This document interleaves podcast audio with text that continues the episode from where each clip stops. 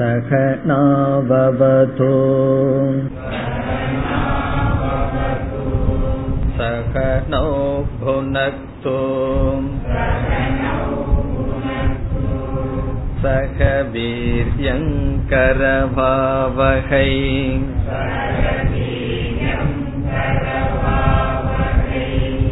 தேஜஸ்வினாவதீதமஸ்து மா வித்விஷாவகைஹ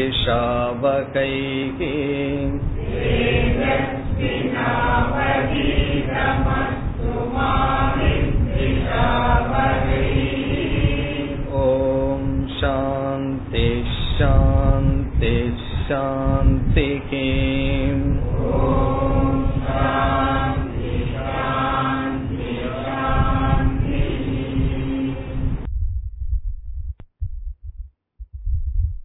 கடைசி பகுதி ஐந்தாவது மந்திரம்.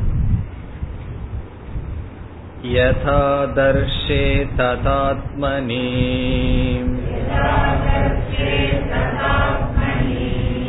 யதா ஸ்வப்னே ததா பித்ருலோகே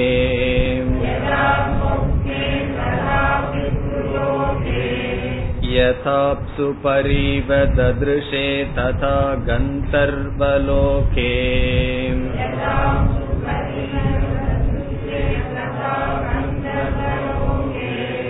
சாயா தபயோரிவ பிரம்மலோகே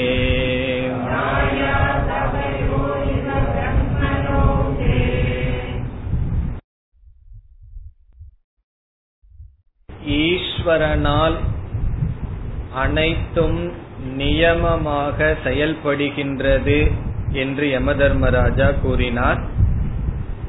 அவரும் கூட தன்னுடைய காரியத்தை இறைவனுக்கு பயந்து செய்து கொண்டிருப்பதாக கூறினார். அதனுடைய தாற்பயம் எந்த தேவதையாகட்டும் மனிதனாகட்டும் மிருகங்களாகட்டும் செயல்படுகின்றன என்றால் இயற்கையினுடைய நியதிப்படிதான் செயல்பட முடியும். அந்த நியதியே ஈஸ்வரனுடைய சக்தி, ஈஸ்வரனுடைய மகிமையாக கூறப்பட்டது. பிறகு 4, 5 இந்த இரண்டு மந்திரத்தில் யமதர்மராஜா மனித சரீரத்தினுடைய மேன்மையை கூறினார்.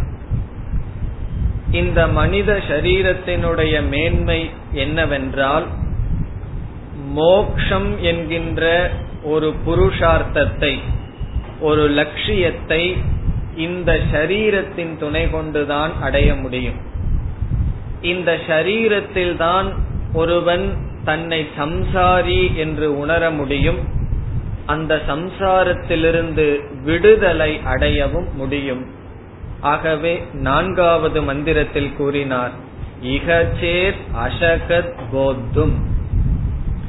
இக இந்த மனித சரீரத்தில் ஒருவன் தெரிந்து கொண்டால், எப்பொழுது பிராக் ஷரீரஸ்ய விஸ்ரசக, இந்த சரீரத்தினுடைய வீழ்ச்சிக்கு முன் ஒருவன் தெரிந்து கொண்டால் அவன் மோட்சத்தை அடைகின்றான்.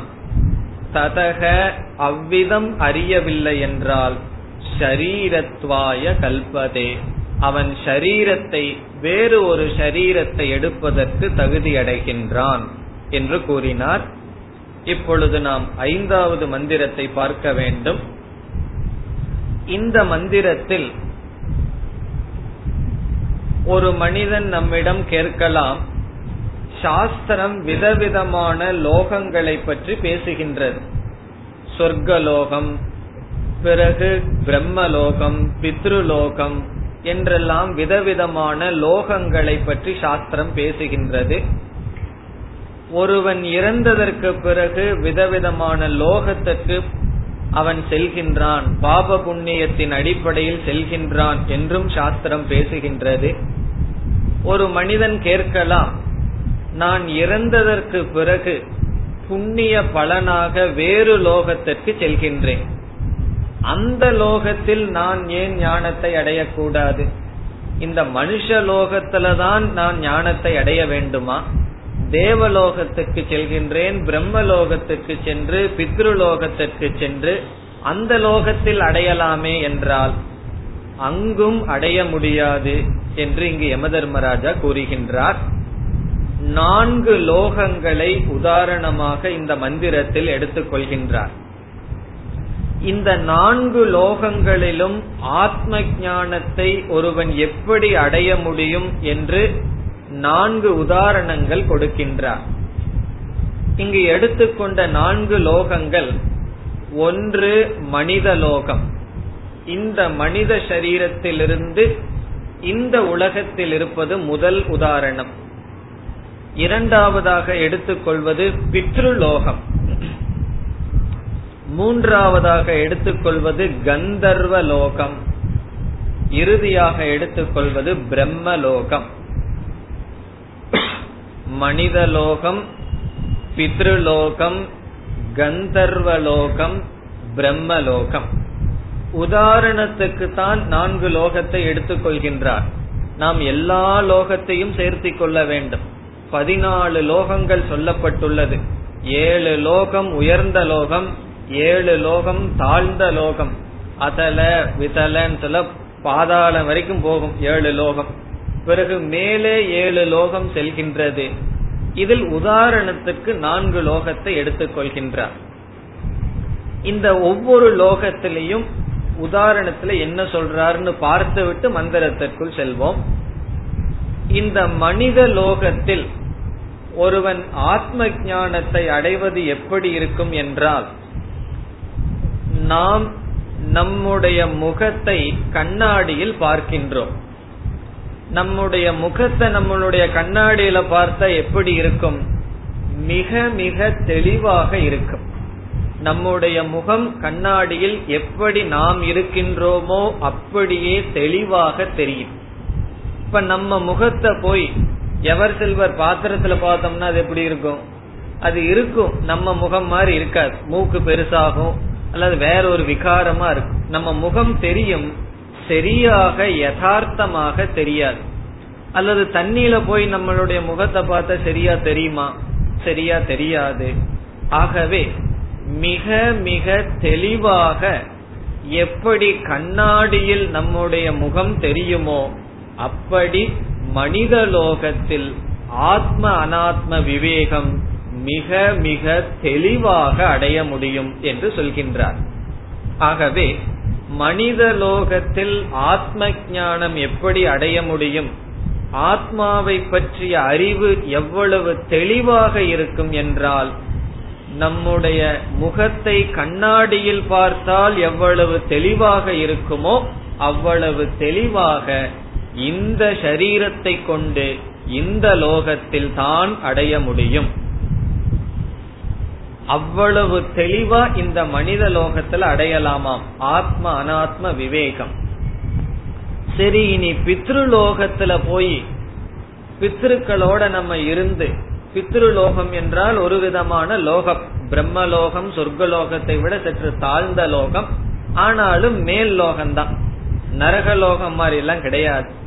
அந்த பித்ருலோகத்துக்கு சென்றால் அங்கு போய் வேதாந்தம் படிக்கிறோம்னு வச்சுக்கோ, அங்க போய் இந்த மாதிரி ஒரு கிளாஸ் அட்டெண்ட் பண்ணிட்டு உட்கார்ந்துட்டு இருக்கிறோம்னு வச்சுக்கோ, அந்த ஆத்மாவை பற்றிய ஞானம் எப்படி இருக்கும்னு சொன்னா, ஆத்ம அனாத்ம விவேகம் எப்படி இருக்கும் என்றால், நமக்கு தெரிஞ்ச உதாரணத்தை தான் யம தர்மராஜானால கொடுக்க முடியும்.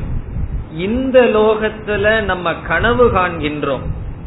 கனவு லோகம் எப்படி நமக்கு தெளிவில்லாம இருக்குமோ, சொப்பனத்துல பாக்குறது எப்படி தெளிவில்லாம இருக்குமோ, அவ்விதம் கந்தர்வலோ பித்ருலோகத்தில் இருக்கும் என்று சொல்கின்றார். சில சமயங்கள்ல கனவு கண்டு வந்திருப்போம், ஒரு 5 நிமிஷம் யோசிக்க வேண்டியது இருக்கும், எனக்கு என்ன கனவு வந்ததுன்னு சொல்லி.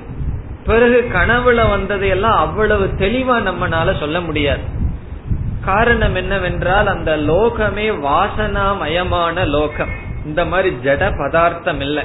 நம்மளுடைய மனசில் இருக்கிற வாசனைகளால் எண்ணங்களால் தோற்றுவிக்கப்பட்ட சூக்ஷ்மமான லோகம். அதை பார்ப்பது தெளிவாக இருக்காது.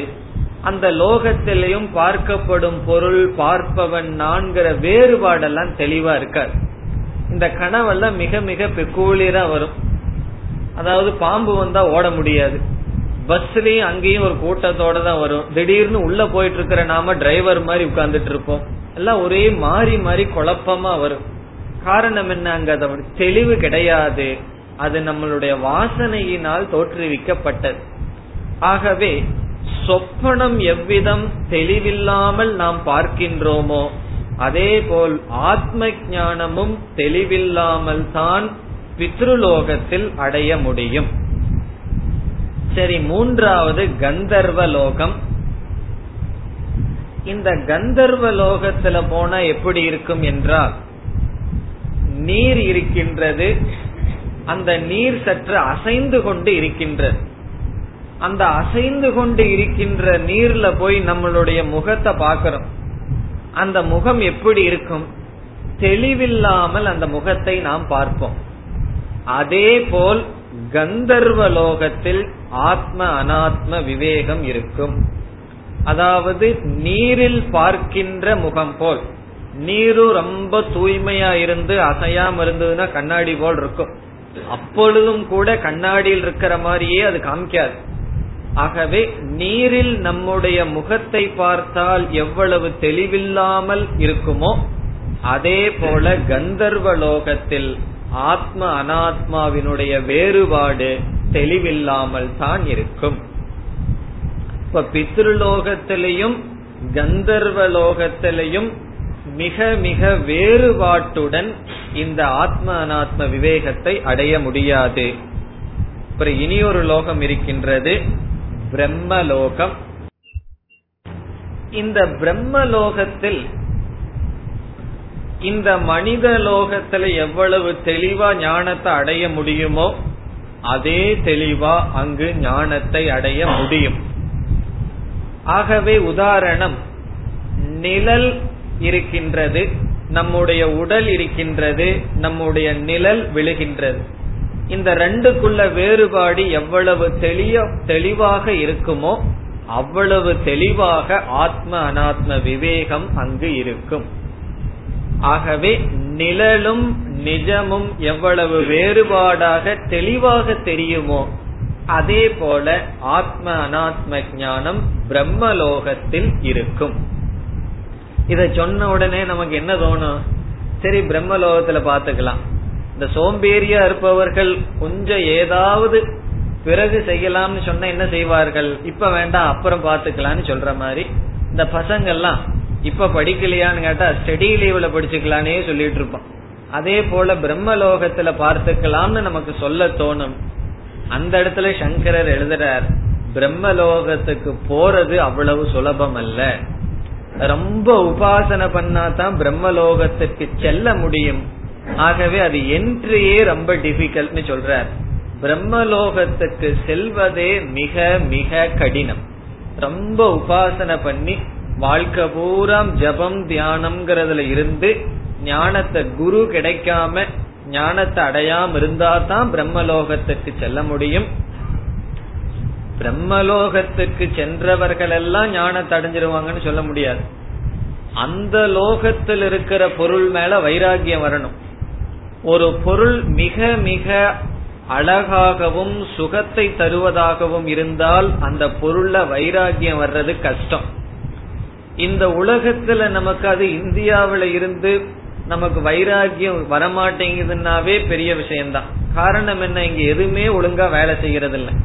இப்ப இப்படிப்பட்ட இதுல இருந்துமே நமக்கு வைராகியம் வரமாட்டேங்குது. காரணம், இங்க இருக்கிற பொருள்கள் கொடுக்கிற அப்பப்ப இருக்கிற சுகத்துல. இப்ப பிரம்மலோகத்துல போனா அங்க எல்லாமே ஆர்டரா இருக்கும், ஒவ்வொரு பொருளும் அவ்வளவு சுகத்தை கொடுக்கும்.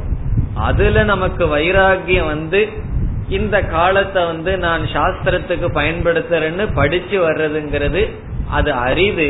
இப்ப இறுதியா என்ன கன்க்ளூஷனுக்கு வர்றோம்னா மனுஷலோகம்தான் சரி.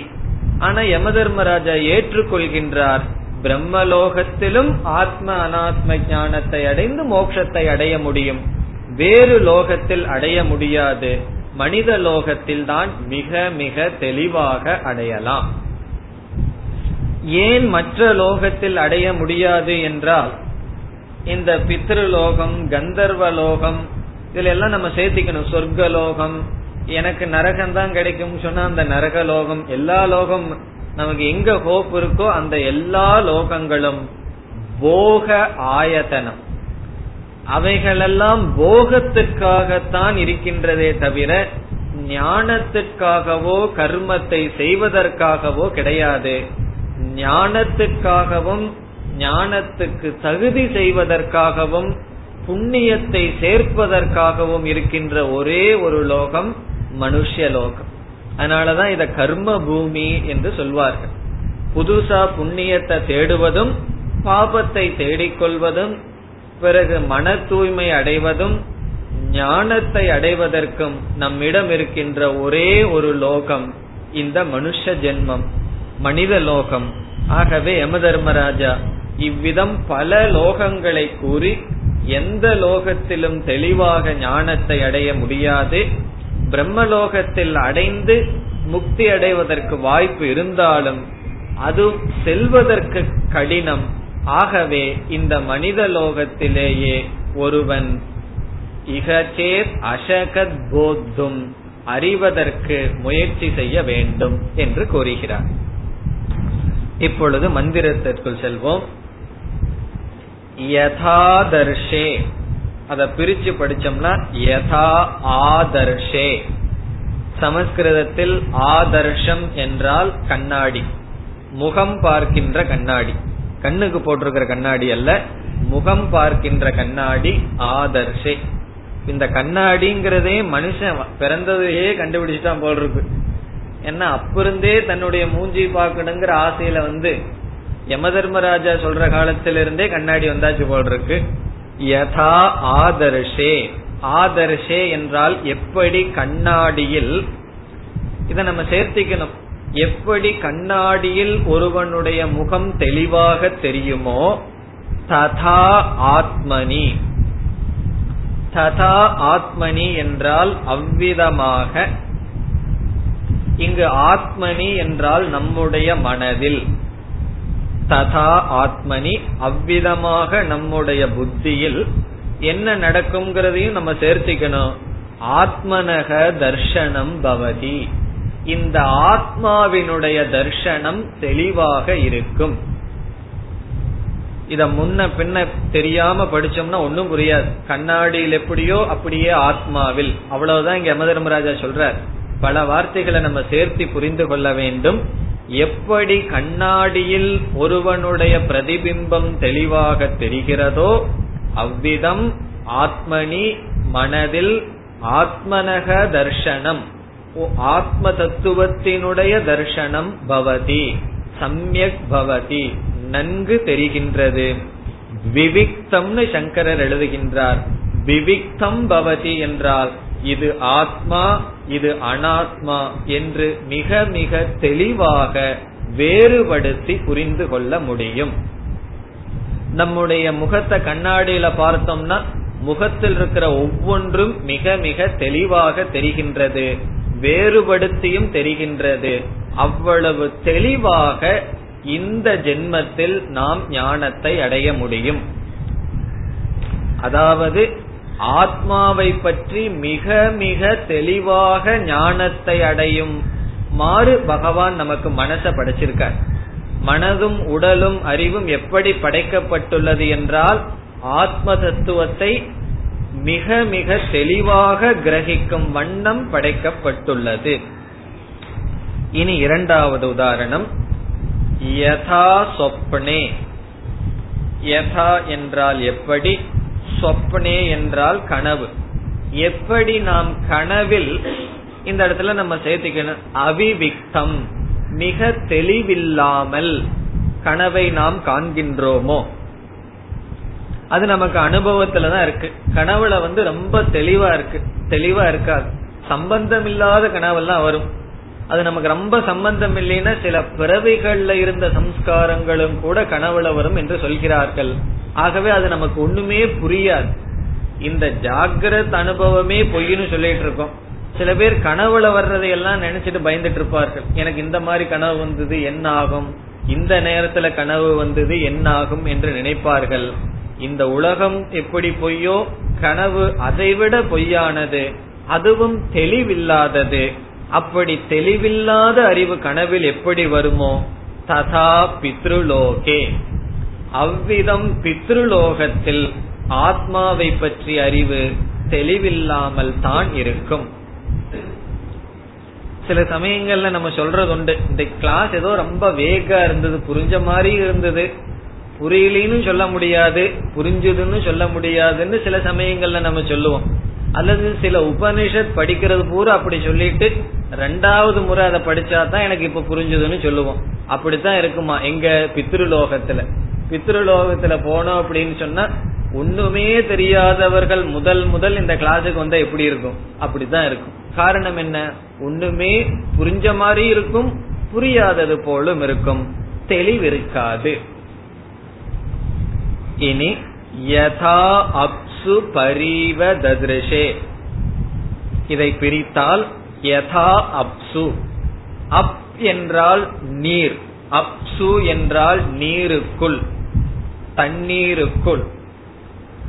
ஒரு தண்ணீருக்குள் நம்முடைய முகத்தை பார்த்தால் அது எவ்வளவு தெளிவில்லாமல் தெரியுமோ, அப்சு இவ. பிறகு பரிவன் இருக்கு, அந்த பரிய போய் தத்ருஷேங்கிறதுல சேர்த்திக்கணும். பரி தத்ருஷே, பரி தத்ருஷே என்றால் அவ்விதம் தெரிகின்றது. எங்கு? ததா கந்தர்வலோகே, கந்தர்வலோகத்தில். அப்சு, அப்சு என்றால் நீரினில் எப்படி முகம் பரி தத்ருஷே தெரிகின்றதோ, தெளிவில்லாமல் தெரிகின்றதோ, ததா கந்தர்வலோகே, கந்தர்வலோகத்தில் இந்த ஆத்ம தத்துவம் அவ்விதமே தெளிவில்லாமல் இருக்கும். பிறகு இறுதியாக பிரம்மலோகே, பிரம்மலோகத்தில் எப்படி இருக்கும்? சாயா தபயோஹோ இவ பிரம்மலோகே. சாயா என்றால் நிழல், ஷேட். ஆதபக என்றால் சூரியன் அல்லது வெளிச்சம். வெளிச்சமும் இருளும் எவ்விதம் வேறு வேறாக தெளிவாக தெரிகின்றதோ அவ்விதம் பிரம்மலோகே, பிரம்மலோகத்தில். ஆதபக என்றால் சூரியன் என்றும் பொருள் கொள்ளலாம், வெளிச்சம் பிரைட். சாயா என்றால் ஷேட், நிழல். இந்த இரண்டும் தெளிவாக இருக்கின்றது. இது வெளிச்சம், இது இருள், இது நம்முடைய உடல், இது நம்முடைய சாயா, அதாவது நம்முடைய நிழல் என்று தெளிவாக தெரிவது போல் பிரம்மலோகத்தில் இந்த ஆத்ம ஞானத்தை அடைய முடியும். ஆகவே மனித லோகத்திலும் பிரம்மலோகத்திலும் சமமாக இருப்பினும் பிரம்மலோகத்துக்கு போறது அவ்வளவு சுலபம் அல்ல. ஆகவே என்ன செய்யணும்? மனித லோகத்திலேயே ஒருவன் ஆத்ம தத்துவத்தை அடைய முயற்சி செய்ய வேண்டும். இதுதான் 4, 5, 2 ஸ்லோகத்தினுடைய சாரம். இனி 6வது மந்திரம். இந்திரியாணாம் ப்ருதக் பாவம்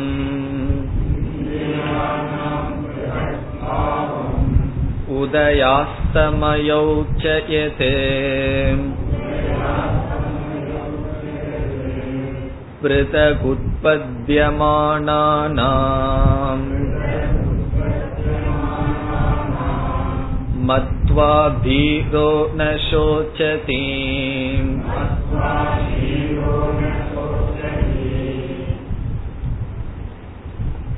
ஆறு, 7, 8 இந்த 3 மந்திரத்தில் அந்த பிரம்மத்தை மனித லோகத்தில் எப்படி அடைய வேண்டும் என்று கூறுகின்றார். பிரம்மத்தை எப்படி அறிவது? பிரம்ம ஞானம், அந்த பிரம்மத்தை எப்படி நாம் புரிந்து கொள்வது என்று கூறுகின்றார். இது ஏற்கனவே கூறிய கருத்தை தான் யம தர்மராஜா கூறுகின்றார். இந்த 3 மந்திரத்தில் நாம் பார்க்க இருப்பது புதிதான கருத்தே அல்ல. பிறகு எதுக்கு அவர் கூறியதையே கூறுகின்றார் என்றால், மனித லோகத்துல அடையணும்னு சொன்னார், உடனே சொல்றார் மனித லோகத்தில் பிரம்ம ஞானத்தை எப்படி அடைய வேண்டும், எந்த உபாயத்தை கொண்டு இந்த மனித லோகத்தில் அடைய வேண்டும் என்று யமதர்மராஜா இங்கு உபதேசம் செய்யவில்லை, ஞாபகப்படுத்துகின்றார். இப்ப அவரு ஞாபகப்படுத்தும் போது நம்ம என்ன பண்ணணும்? நம்மளும் ஞாபகத்தான் படுத்த வேண்டும்.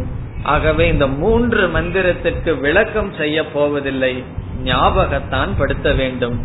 என்ன சொல்கின்றார் என்று சுருக்கமாக பார்ப்போம்.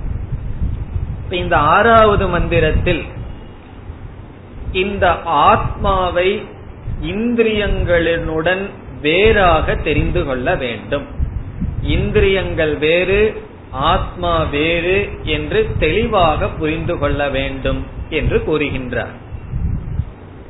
அதாவது எப்பொழுதெல்லாம் நாம் நான் என்ற வார்த்தையை சொல்கின்றோமோ, நான் நான் என்று சொல்கின்றோம், அவ்விதம் நான் என்று சொல்லும் பொழுது அந்த சொல்லுக்குள் ஆத்மா என்றும் அடங்கும். காரணம், ஆத்மா அறிவு சொரூபம். நான் என்று சொல்லும் பொழுது என்னை ஜடமாக நான் சொல்ல மாட்டேன். ஆகவே அறிவு சொரூபமாக என்னை நான் புரிந்து கொண்டுள்ளேன். அதோடு நாம் நான் என்ற சொல்லில் ஆத்மாங்கிற அறிவோடு சில அனாத்மாக்களையும் சேர்த்து புரிந்து கொண்டு உள்ளோம். இப்ப நான் சொல்ற வரைக்கும் சரி, நான் பார்க்கின்றேன், நான் பார்ப்பவன் சொல்லும் பொழுது இந்திரியத்தையும் நான்கிற சொல்லுக்குள்ள போட்டோம்.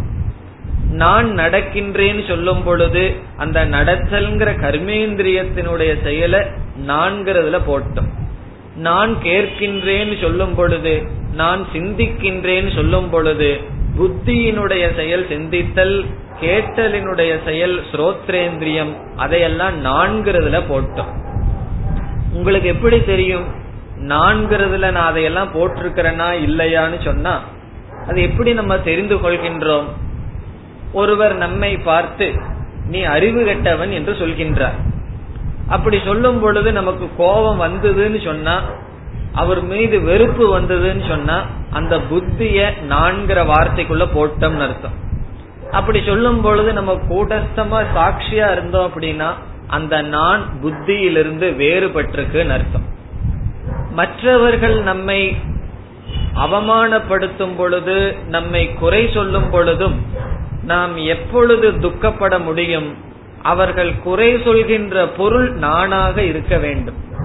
இப்ப என்னுடைய புத்தியில நான்கிற அபிமானம் இருப்பதனால் அது எடுக்கிற முடிவை ஒருவர் தவறாக சொன்னால் அதில் நான் சம்பந்தப்பட்டதனால் சோச்சதி துக்கப்படுகின்றேன். இந்த புத்தி, மனம், இந்திரியங்களை எல்லாம் பிரித்து நான் பார்த்து விட்டால் என்ன ஆகும்? அவர்கள் என்னை சொல்லவில்லை, புத்தியை பற்றி சொல்கிறார்கள், மனதை சொல்கிறார்கள், அது நான் அல்ல. இப்ப ஒரு மனிதன் இனியொரு மனிதனை நிந்தனை செய்கின்றான். நான் என்ன செய்கின்றேன்? சாட்சியாக இருந்து பார்க்கின்றேன். அதே போல ஒருவன் என்னையே என்றால் என்னுடைய புத்தி மனதை நிந்தனை செய்தால், நான் அந்த மனம் புத்தியிலிருந்து வேறுபட்டவனாக இருந்தால் இனியொருவனை வேடிக்கை பார்ப்பது போல அதையும் நாம் வேடிக்கை பார்ப்போம், சாட்சியாக இருப்போம். அவ்விதம் இருக்க முடியாததற்கு என்ன காரணம்? அந்த புத்தியும் இந்திரியங்களும் நானும் ஒன்றாகி விட்டது. இங்கு யமதர்மராஜா என்ன சொல்றார்? இந்த மனித ஜென்மத்திலேயே புத்தியையும் மனதையும் இந்திரியங்களையும் நான் என்பதிலிருந்து பிரிக்க வேண்டும் என்று கூறுகின்றார். அதுதான் இந்த மந்திரத்தின் சாரம். பிறகு அவ்விதம் பிரித்துவிட்டால் அதனுடைய பலன் சோகம் என்பது கிடையாது என்று கூறுகின்றார். பிறகு யமதர்மராஜா நம்முடைய அறிவுக்காக எப்படி இந்திரியத்தை நான் என்னிடமிருந்து பிரிப்பது? அது என்னிடமே இருக்கின்றது, என்னுடைய சொரூபம் அல்லவா, என்னுடைய சுபாவம் அல்லவா என்ற சந்தேகம் வரும் பொழுது ஒரு அறிவை கொடுக்கின்றார். யுக்தியின் மூலமாக எப்படி இந்திரியம் நீ அல்ல, இந்திரியம் என்றால் எல்லா ஞானேந்திரியம், கர்மேந்திரியம், மனம், புத்தி அனைத்தும் நீ எப்படி அல்ல என்பதை காட்டுகின்றார். இரண்டு காரணம் யமதர்மராஜா கொடுக்கின்றார், இரண்டு யுக்தி எதற்கு கொடுக்கின்றார்? நீ இந்திரியம் அல்ல, நீ இவைகளிலிருந்து வேறுபட்டவன் என்பதற்கு கொடுக்கின்றார். முதல் யுக்தி இந்திரியாணாம் பிருதக் பாவம். இந்திரியாணாம் என்றால் இந்திரியங்களினுடைய, பிருதக் பாவம் என்றால் வேறான தன்மை. எது பிருதக் பாவம்? எந்த வேறுபட்ட தன்மை? வேறுபட்ட தன்மை என்றால் ஆத்மாவிடமிருந்து வேறுபட்டது. எப்பொழுதுமே அவன் வேறுபாட்டை உடையதுன்னு சொன்னாவே எதிலிருந்துன்னு சொல்லணும். இது வேறுபட்டதுன்னு சொன்னா எதிலிருந்து என்று சொல்லியாக வேண்டும். இங்கு பிருதக் என்றால் வேறு, பாவம் என்றால் இருத்தல், வேறுபட்டு இருத்தல். எதனிடமிருந்து? ஆத்மாவினிடமிருந்து வேறுபட்டு இருத்தல். அதற்கு காரணத்தை கூறுகின்றார் இரண்டாவது வரியில். பிருதக் உற்பத்தியமானானாம், அத முதல்ல எடுத்துக்கணும் நாம. பிருதக் என்றால் தனித்தனியாக, உற்பத்தியமானானாம் என்றால் படைக்கப்பட்டது. இப்ப இந்த இடத்துல நமக்கு கவனிக்கத்தக்க சொல் உற்பத்திங்கிற சொல்லுதான். உற்பத்தியமானானாம் என்றால் இந்திரியங்கள் தனித்தனியாக உற்பத்தி செய்யப்பட்டுள்ளது. அப்படி உற்பத்தி செய்யப்பட்ட இந்திரியங்கள் ஆத்மாவிடமிருந்து வேறாக இருத்தல் என்று கூறுகின்றார். இந்திரியம் எங்க உற்பத்தி செய்துள்ளது, எப்படி உற்பத்தி செய்துள்ளது என்றால், நாம் தத்துவ போதத்தில் படித்துள்ளோம், ஒவ்வொரு பூதங்கள் அந்த பூதங்களினுடைய சாத்விக அம்சத்திலிருந்து, சூக்ஷ்மமான அம்சத்திலிருந்து ஒவ்வொரு இந்திரியங்களும் தோன்றின என்று நாம் படித்துள்ளோம். அல்லது சாஸ்திரத்துல சொல்லியிருக்கு, இந்திரியங்களினுடைய உற்பத்தியானது சொல்லப்பட்டுள்ளது. ஏதஸ்மாத் ஜாயதே பிராண மன சர்வேந்திரியான்னு முண்டகோபனிஷத்தில் சொல்லியிருக்கு. அந்த பிரம்மத்திடமிருந்தே பிராணக மனக சர்வேந்திரியாணி ஜாயதே ஜாயந்தே, இவைகளெல்லாம் தோன்றின என்று சொல்லப்பட்டுள்ளது. ஆகவே தனித்தனியாக தோற்றுவிக்கப்பட்டுள்ள இந்திரியங்கள் ஆத்மாவிடமிருந்து வேறானது. இப்ப இதிலிருந்து நமக்கு என்ன தெரிகின்றது என்றால், எது தோற்றுவிக்கப்பட்டுள்ளதோ அது நிலையற்றது. காரணம் என்ன? அதற்கு முன் நான் இருக்கின்றேன். அந்த ஆத்மாவிடமிருந்து இவைகள் தோற்றுவிக்கப்பட்டுள்ளது என்றால் அது வேறு, ஆத்மா வேறு. இப்போ ஒருவர் சொல்கின்றார், என்னிடமிருந்து இவன் பிறந்தவன் சொல்லும் பொழுதே அவர் வேறு, அவரிடமிருந்து பிறந்தது வேறு. ஆகவே ஆத்மாவிடமிருந்து தோன்றிய இந்திரியங்கள் பிருதக் பாவம், ஆத்மாவிடமிருந்து வேறுபட்டது. இப்ப முதல் யுக்தி என்ன? இந்திரியம் படைக்கப்பட்டதனால் அது ஆத்மாவினுடைய சொரூபம் அல்ல. இங்க ஆத்மாவினுடைய சொரூபம் அல்லன்னு சொன்னா என்னுடைய சொரூபம் அல்ல. இனி இரண்டாவது காரணம் கொடுக்கின்றார். உதய அஸ்தமயௌ ச. உதய அஸ்தமயௌ என்றால் இந்த இந்திரியங்கள் தோன்றுகின்றது, ஒடுங்குகின்றது. உதயம் என்றால் இந்திரியங்கள் தோன்றுகின்றது, வெளி தோற்றத்துக்கு வருகின்றது. அஸ்தமனம் அஸ்தமயோ என்றால் அஸ்தமனம் ஆகின்றது, ஒடுங்குகின்றது. இது எப்பொழுது என்றால், நம்முடைய ஜாகிரத் அவஸ்தையில் நமக்கு இந்திரியங்கள் எல்லாம் வந்து விடுகின்றது. கண் பார்க்கின்றது, காது கேட்கின்றது, நாக்கு சுவைக்கின்றது. ஆழ்ந்த உறக்கத்திற்கு செல்லும் பொழுது அல்லது கனவுக்கு செல்லும் பொழுது இந்திரியங்கள் என்ன ஆகின்றது? அஸ்தமயோ, அது அஸ்தமனம் ஆகிவிடுகின்றது. ஆகவே ஜாகிரத அவஸ்தையில் இந்திரியங்களினுடைய உதயம், ஆழ்ந்த உறக்கத்தில் இந்திரியங்கள் அஸ்தமனம் ஆகின்றது. இப்ப நான் என்கின்ற ஆத்மா ஜாகிரத அவஸ்தையில் இருக்கின்றேனா இல்லையா? கண்டிப்பாக நான் இருக்கின்றேன். கனவில் நான் இருக்கின்றேனா இல்லையா? இருக்கின்றேன், ஆழ்ந்த உறக்கத்திலும் நான் இருக்கின்றேன். ஆகவே இந்த உதய அஸ்தமனம் என்பது எனக்கு கிடையாது, இந்திரியங்களுக்கு உண்டு.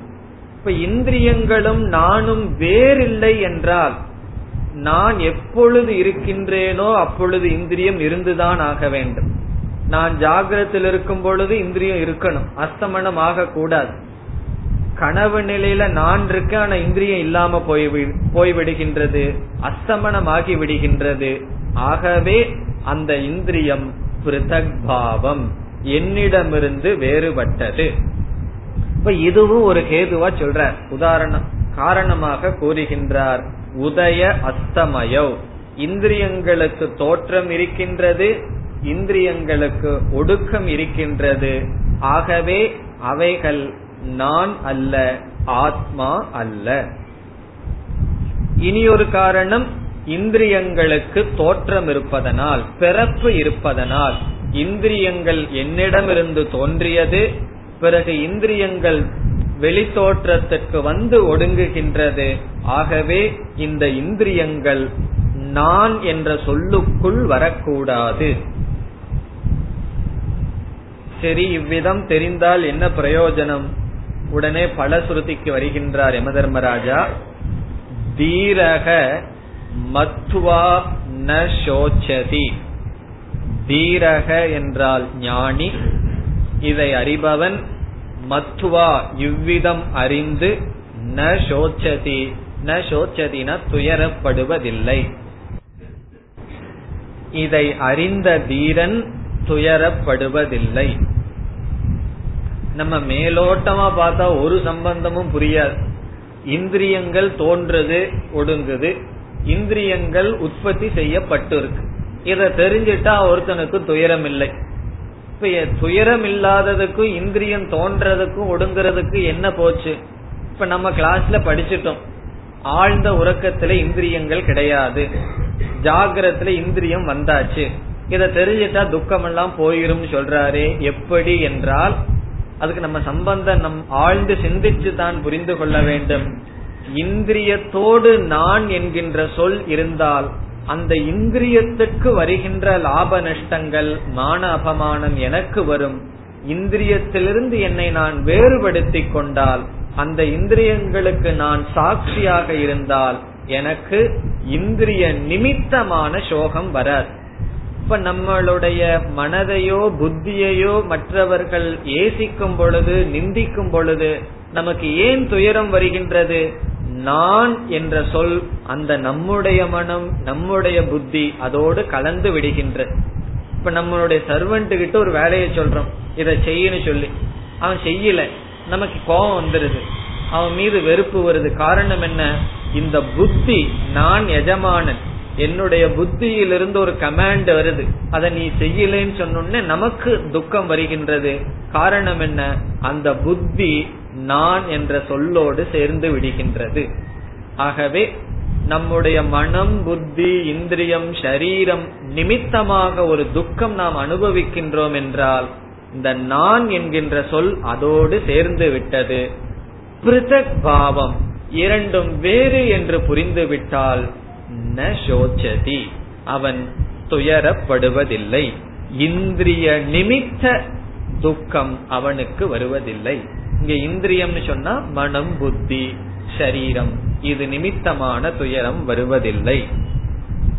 வேதாந்தத்துல ரொம்ப முக்கிய சம்பந்தம் தான் இந்த ஞானத்துக்கும் துக்க நிவர்த்திக்கு என்ன சம்பந்தம்ங்கறத நம்ம பார்த்துட்டு வந்தாதான் அந்த ஞானம் நமக்கு சாட்சாத் பிரயோஜனத்தை கொடுக்கும். இனி அடுத்த இரண்டு மந்திரங்களில் பஞ்சகோஷ விவேகம் வருகின்றது. ஏற்கனவே கூறிய கருத்து தான் 7, 8. இந்திரியேப்ய பரம் மனஹ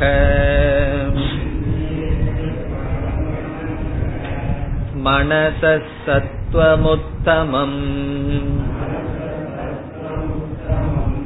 சத்வாததி மகானாத்மா மகதோ வியக்தமுத்தமம் அவ்யக்தாத்து பரபுருஷக வியாபகோ லிங்க ஏவச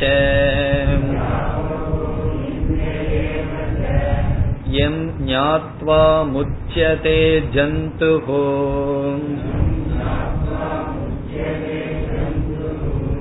அம்ருதத்வம் ச கச்சதி.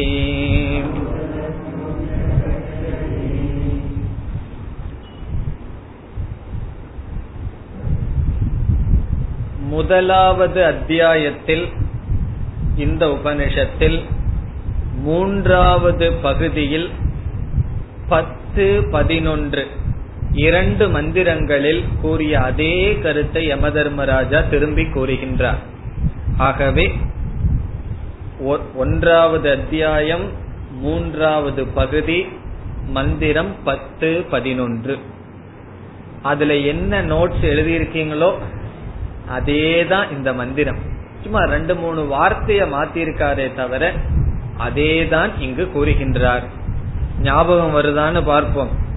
இந்திரியங்களை காட்டிலும் மனம் மேலானது, மனதை காட்டிலும் புத்தி மேலானது, புத்தியை காட்டிலும் சமஷ்டி புத்தி மேலானது, சமஷ்டி புத்தியை காட்டிலும் காரண சரீரம் அல்லது மாயை மேலானது, மாயையை காட்டிலும் பிரம்ம மேலானது என்று அங்கும் வந்தது.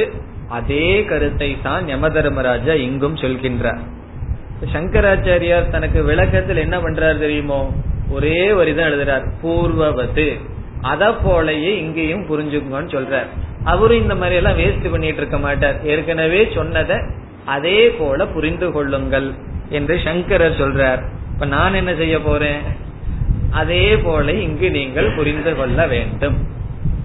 இப்பொழுது மந்திரத்திற்குள் செல்வோம். இந்திரியேப்ய பரம் மனக, இந்திரியங்களை காட்டிலும் மனம் மேலானது. இதெல்லாம் நம்ம விளக்கமா அங்க பார்த்தோம். உங்க நோட்ஸ்ல பாத்தீங்கன்னா 2 பக்கமாவது எழுதி வச்சிருப்பீங்க. இந்திரியேப்ய பரம் மனக, இந்திரியங்களை காட்டிலும் மனம் மேலானது. பஞ்ச கோஷ விவேகத்தின் மூலமாக ஆத்மாவுக்கு போற, இதுக்கு சாஸ்திரத்துல அருந்ததி தர்சன நியாயம் சொல்வார்கள். இந்த அருந்ததிங்கிறது ரொம்ப சின்ன நட்சத்திரம், அத பாருன்னு சொன்னா எவ்வளவோ பவர் கிளாஸ் போட்டுட்டு அத போய் பார்க்க முடியுமா நேரடியா? முதல்ல எதை காமிக்கணும், நிலாவை காமிக்கணும். பௌர்ணமி நிலவை காமிச்சாவே சில பேர் எங்க இருக்குதுன்னு கேட்பார்கள். அதனால என்ன செய்யணும், நான் கண்ணுக்கு முன்னாடி இருக்கிற பெரிய மரத்தை காமிச்சு, இந்த மரத்து நேர்ல பாத்தீங்கன்னா அங்க ஒரு பெரிய நிலா இருக்கும், அதற்கு பக்கத்துல இந்த டைரக்ஷன்ல போனீங்கன்னா அப்படியே சொல்லிட்டு வந்து கடைசியில என்ன பண்றோம், இந்த மரத்தை விட்டுறோம், நிலவை விட்டுறோம், பெரிய நட்சத்திரத்தை விட்டுறோம். அந்த சின்ன மின்னிட்டு இருக்கிற நட்சத்திரத்தை மட்டும் நம்ம டைரக்ஷன் போகுது. அதே போல ஸ்தூலமா ஆரம்பிச்சு அங்க சூக்ஷ்மமான ஆத்மாவிடம் செல்வதுதான் அருந்ததி தர்சன நியாயம். அதைத்தான் சொல்கின்றார். இந்திரியங்களை காட்டிலும் மனம் மேலானது. இந்த பரம்ங்கிற வார்த்தைக்கு அங்க 3 அர்த்தம் பார்த்திருக்கோம். ஒன்று சூக்ஷ்மம்னு பார்த்தோம், மிக மிக சூக்ஷ்மமானது. 2வது வியாபி, வியாபித்துள்ளதுங்கிற அர்த்தத்தை பார்த்து விளக்கமும் கொடுத்தோம். 3வது சமீபம், ஆத்ம சமீபம். ஆத்மா இந்திரியங்களை காட்டிலும் மனசு பக்கத்தில் இருக்கு, மனசை காட்டிலும் புத்தியினுடைய பக்கத்தில் இருக்கு. அதே போல இந்திரியம் மனதை, மனம் இந்திரியத்தை காட்டிலும் சூக்ஷ்மமாக இருக்கின்றது, மனம் இந்திரியத்தை காட்டிலும் வியாபிக்கின்றது என்று இந்த பரம்கருக்கு 3 அர்த்தம் அங்கு பார்த்தோம். அதேதான் இங்கும் வரும். சூக்ஷ்மம், வியாபி, ஆத்ம சமீபம். மிக மிக சூக்ஷ்மமாக இருப்பது மனம், எதை காட்டிலும், இந்திரியத்தை காட்டிலும். இந்திரியத்தை காட்டிலும் மனம் வியாபித்துள்ளது, இந்திரியத்தை காட்டிலும் மனம் ஆத்மாவினுடைய அருகில் இருக்கின்றது. பிறகு அடுத்தது மனசக சத்துவம் உத்தமம். இந்த இடத்துல பரம்ங்கிறதுக்கு பதுவா யமதர்மராஜா உத்தமம்ங்கிற வார்த்தையை போடுறார். மனசக மனதை காட்டிலும், சத்துவம் இதுவும் புதிய சொல், சத்துவம் சொன்னா இந்த இடத்துல புத்தி என்று பொருள். சத்துவம் என்றால் புத்தி, உத்தமம் என்றால் பரம், மேலானது. மனதை காட்டிலும் புத்தியானது மேலானது. இப்ப சத்துவம் சொல்ல நம்ம புத்தி என்று புரிந்து கொள்ள வேண்டும். இனி அடுத்தது, இந்த பஞ்சகோஷ விவேகத்துல நம்ம ஒரு கருத்து பார்த்தோம். நம்முடைய ஒவ்வொரு கோஷத்தையும் நீக்கிட்டு போய் ஆத்மாவை காமிச்சிட்டோம் அப்படின்னு சொன்னா ஒரு தவறான முடிவுக்கு வந்துருவோம். இந்த சரீரத்துக்கு ஒரு ஆத்மா, அதே போல இனியொரு 5 கோஷத்துக்கு இனியொரு ஆத்மான் இருக்குன்னு சொல்லி இந்த பஞ்ச கோஷ விவேகம் மட்டும் செய்துட்டோம்னா ஆத்மா பலங்கிற கருத்துக்கு வந்துருவோம். அப்படி தனிமையான இண்டிவிஜுவல் பஞ்ச கோஷ விவேகம் பண்ணும் பொழுது எல்லா பஞ்ச கோஷத்தையும் சேர்த்திக்கணுங்கிறதுக்காக உடனே வெஷ்டியிலிருந்து சமஷ்டிக்கு போறார் யம தர்மராஜான்னு பார்த்தோம். அதைத்தான் இங்கு சொல்லப்படுகின்றது. சத்துவாத் என்றால் புத்தியை காட்டிலும் மகான் ஆத்மா அதி. இங்கு மகான் ஆத்மா என்றால் சமஷ்டி புத்தி. இங்கு சொற்கள் தான் வேறுபட்டுள்ளது. மகான் ஆத்மான்னா சமஷ்டி புத்தி என்று எழுதி கொள்ள வேண்டும். என்ன மகான் ஆத்மாங்கிறது சமஷ்டி புத்திங்கிறது தெளிவாக இல்லை. அதின்னு சொல்ற வார்த்தைக்கு பொருள் பரம். முன்ன இதை விட கொஞ்சம் தெளிவா சொன்னார். இங்கெல்லாம் கொஞ்சம் டெக்னிக்கல் டைம்ல சொல்றார். இவ்வளவு தூரம் படிச்சுட்டு வந்துட்டோமே நமக்கு புரிஞ்சிருக்கணும்னு சொல்லிதான். இப்ப மகான் ஆத்மா என்றால் சமஷ்டி புத்தி. இப்ப நம்மளுடைய கோஷத்தை விட விட என்ன செய்யறோம், மற்றவர்களுடைய கோஷத்தையும் விட்டுட்டு வர்றோம். இந்த அன்னமய கோஷத்துல அபிமானம் போச்சுன்னா உலகத்தில் இருக்கிற எல்லா அன்னமய கோஷத்தையும் விட்டுறணும், விட்டுருவோம். அதே போல பிராணமயம், மனோமயம், விஞ்ஞானமயம். இங்க புத்திங்கிறது விஞ்ஞானமயத்தை குறிக்கின்றது. மகானாத்மா சமஷ்டி விஞ்ஞானமயக அல்லது ஹிரண்ய கர்ப்பன். பிறகு மகதக அவ்யக்தம் உத்தமம். மகதக என்றால் ஹிரண்ய கர்ப்பன் அல்லது சமஷ்டி புத்தியை காட்டிலும் அவ்யக்தம் என்றால் மாயா. உத்தமம் மேலானது, பரம்.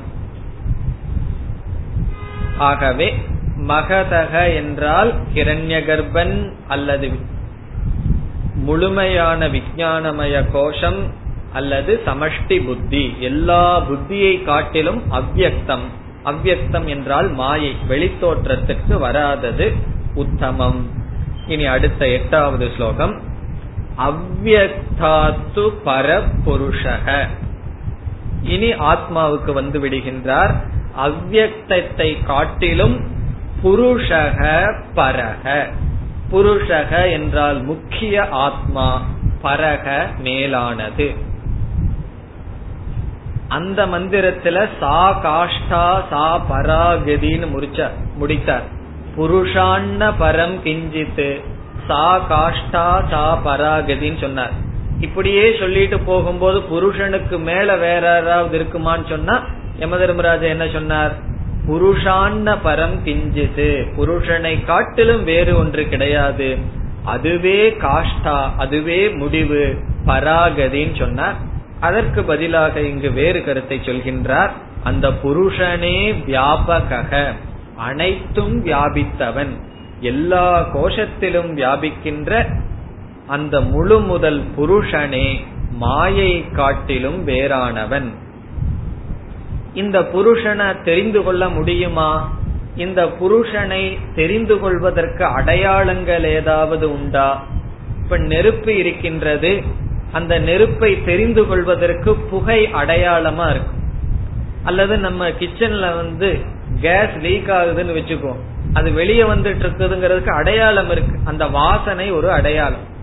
ஆகவே அந்த ஒரு பொருளை நேரடியா பார்க்க முடியலன்னு சொன்னாலும் கூட யூகத்தினாலேயோ தர்க்கத்தினாலேயோ ஒரு அடையாளத்தை கொண்டு பார்க்க முடியுமா என்று சொன்னால் அலிங்கக ஏவச்ச. லிங்கம் என்றால் ஒரு அடையாளம், அலிங்கக என்றால் அடையாளமற்றது, கண்டுகொள்ளவே முடியாது.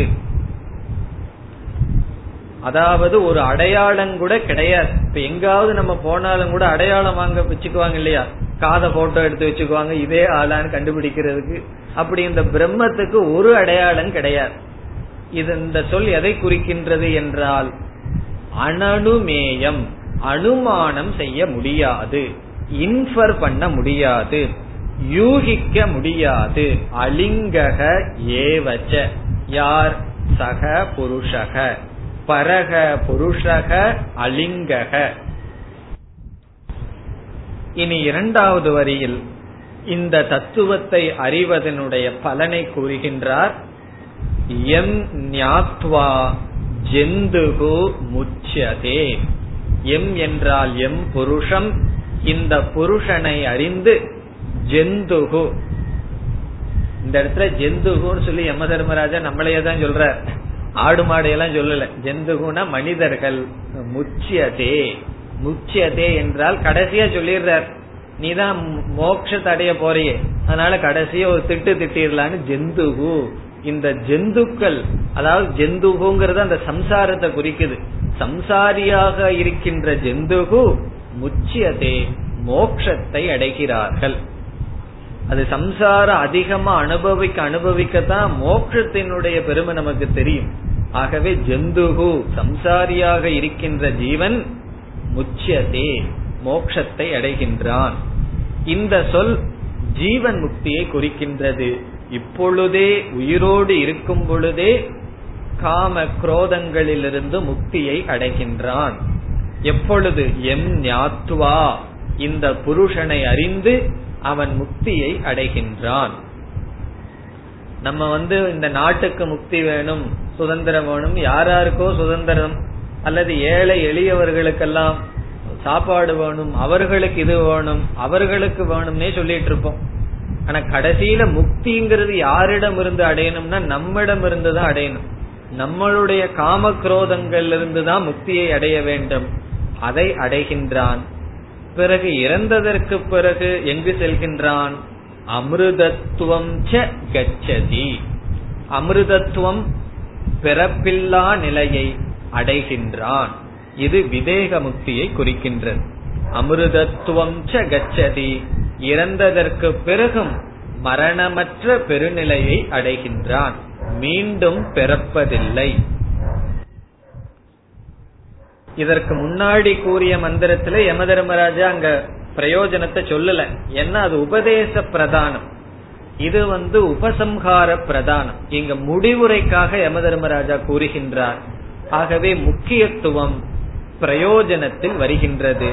பிரயோஜனத்தை சொல்லி ஆத்ம அனாத்ம விவேகம், பஞ்சகோஷ விவேகத்தை சொல்கின்றார். இனி 9வது மந்திரம். ந சந்த்ருஷே திஷ்டதி ரூபமஸ்ய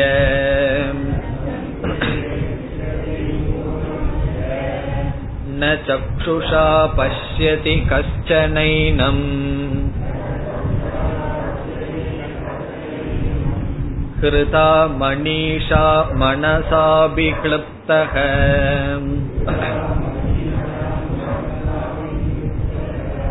ய ஏதத் விதுரம்ருதாஸ்தே பவந்தி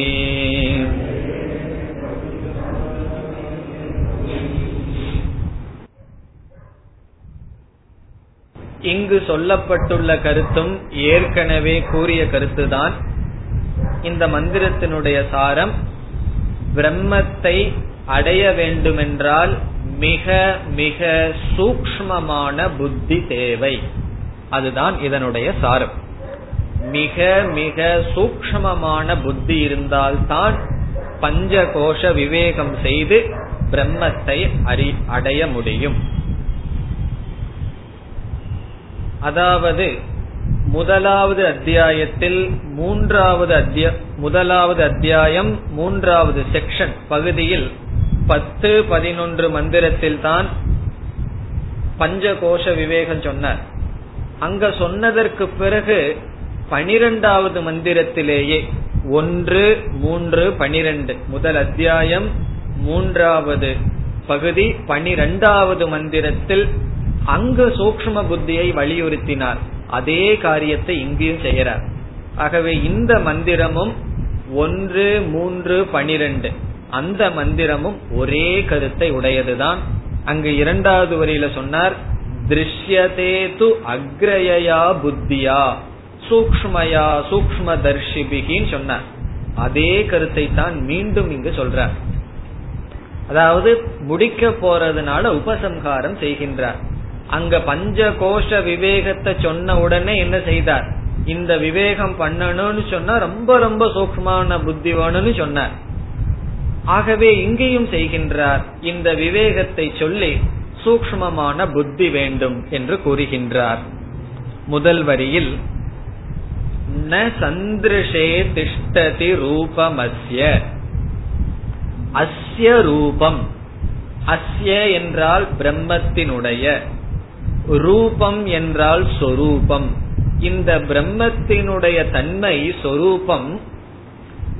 சந்திருஷே ந திஷ்டதி.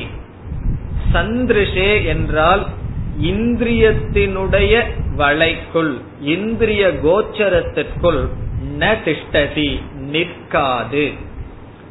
இந்த பிரம்மத்தினுடைய சொரூபம் இந்திரியத்தினுடைய கோச்சரம், இந்திரியத்தினுடைய பார்வைக்குள், இந்திரியத்தினுடைய வழிக்குள் வராது. ந திஷ்டதி. இதனுடைய அர்த்தம் என்னன்னா, இந்திரியங்கள்னால இந்த பிரம்மத்தை அறிய முடியாது. ஆகவே சொல்கின்றார் சக்ஷுஷா ந பஷ்யதி. கண்ணினால் ஒருவன் பார்ப்பதில்லை. கஷ்டன யார் ஒருவரும் எதை ஏனம் இந்த ஆத்மாவை பார்ப்பதில்லை. கண்ணினால் இந்த ஆத்மாவை பார்ப்பதில்லை. காரணம் ந சந்திருஷே திஷ்டதி. இந்திரிய கோச்சரமாக இந்த ஆத்மா வருவதில்லை. இப்ப முதல்ல சொல்லிடுறார், ஒரு ஞானம் வரணும்னா இந்திரியத்தை பயன்படுத்தி தான் ஞானம் வருது. அவ்விதம் சுலபமா இந்திரியத்தை பயன்படுத்தி இந்த பிரம்மத்தை தெரிந்து கொள்ள முடியாது.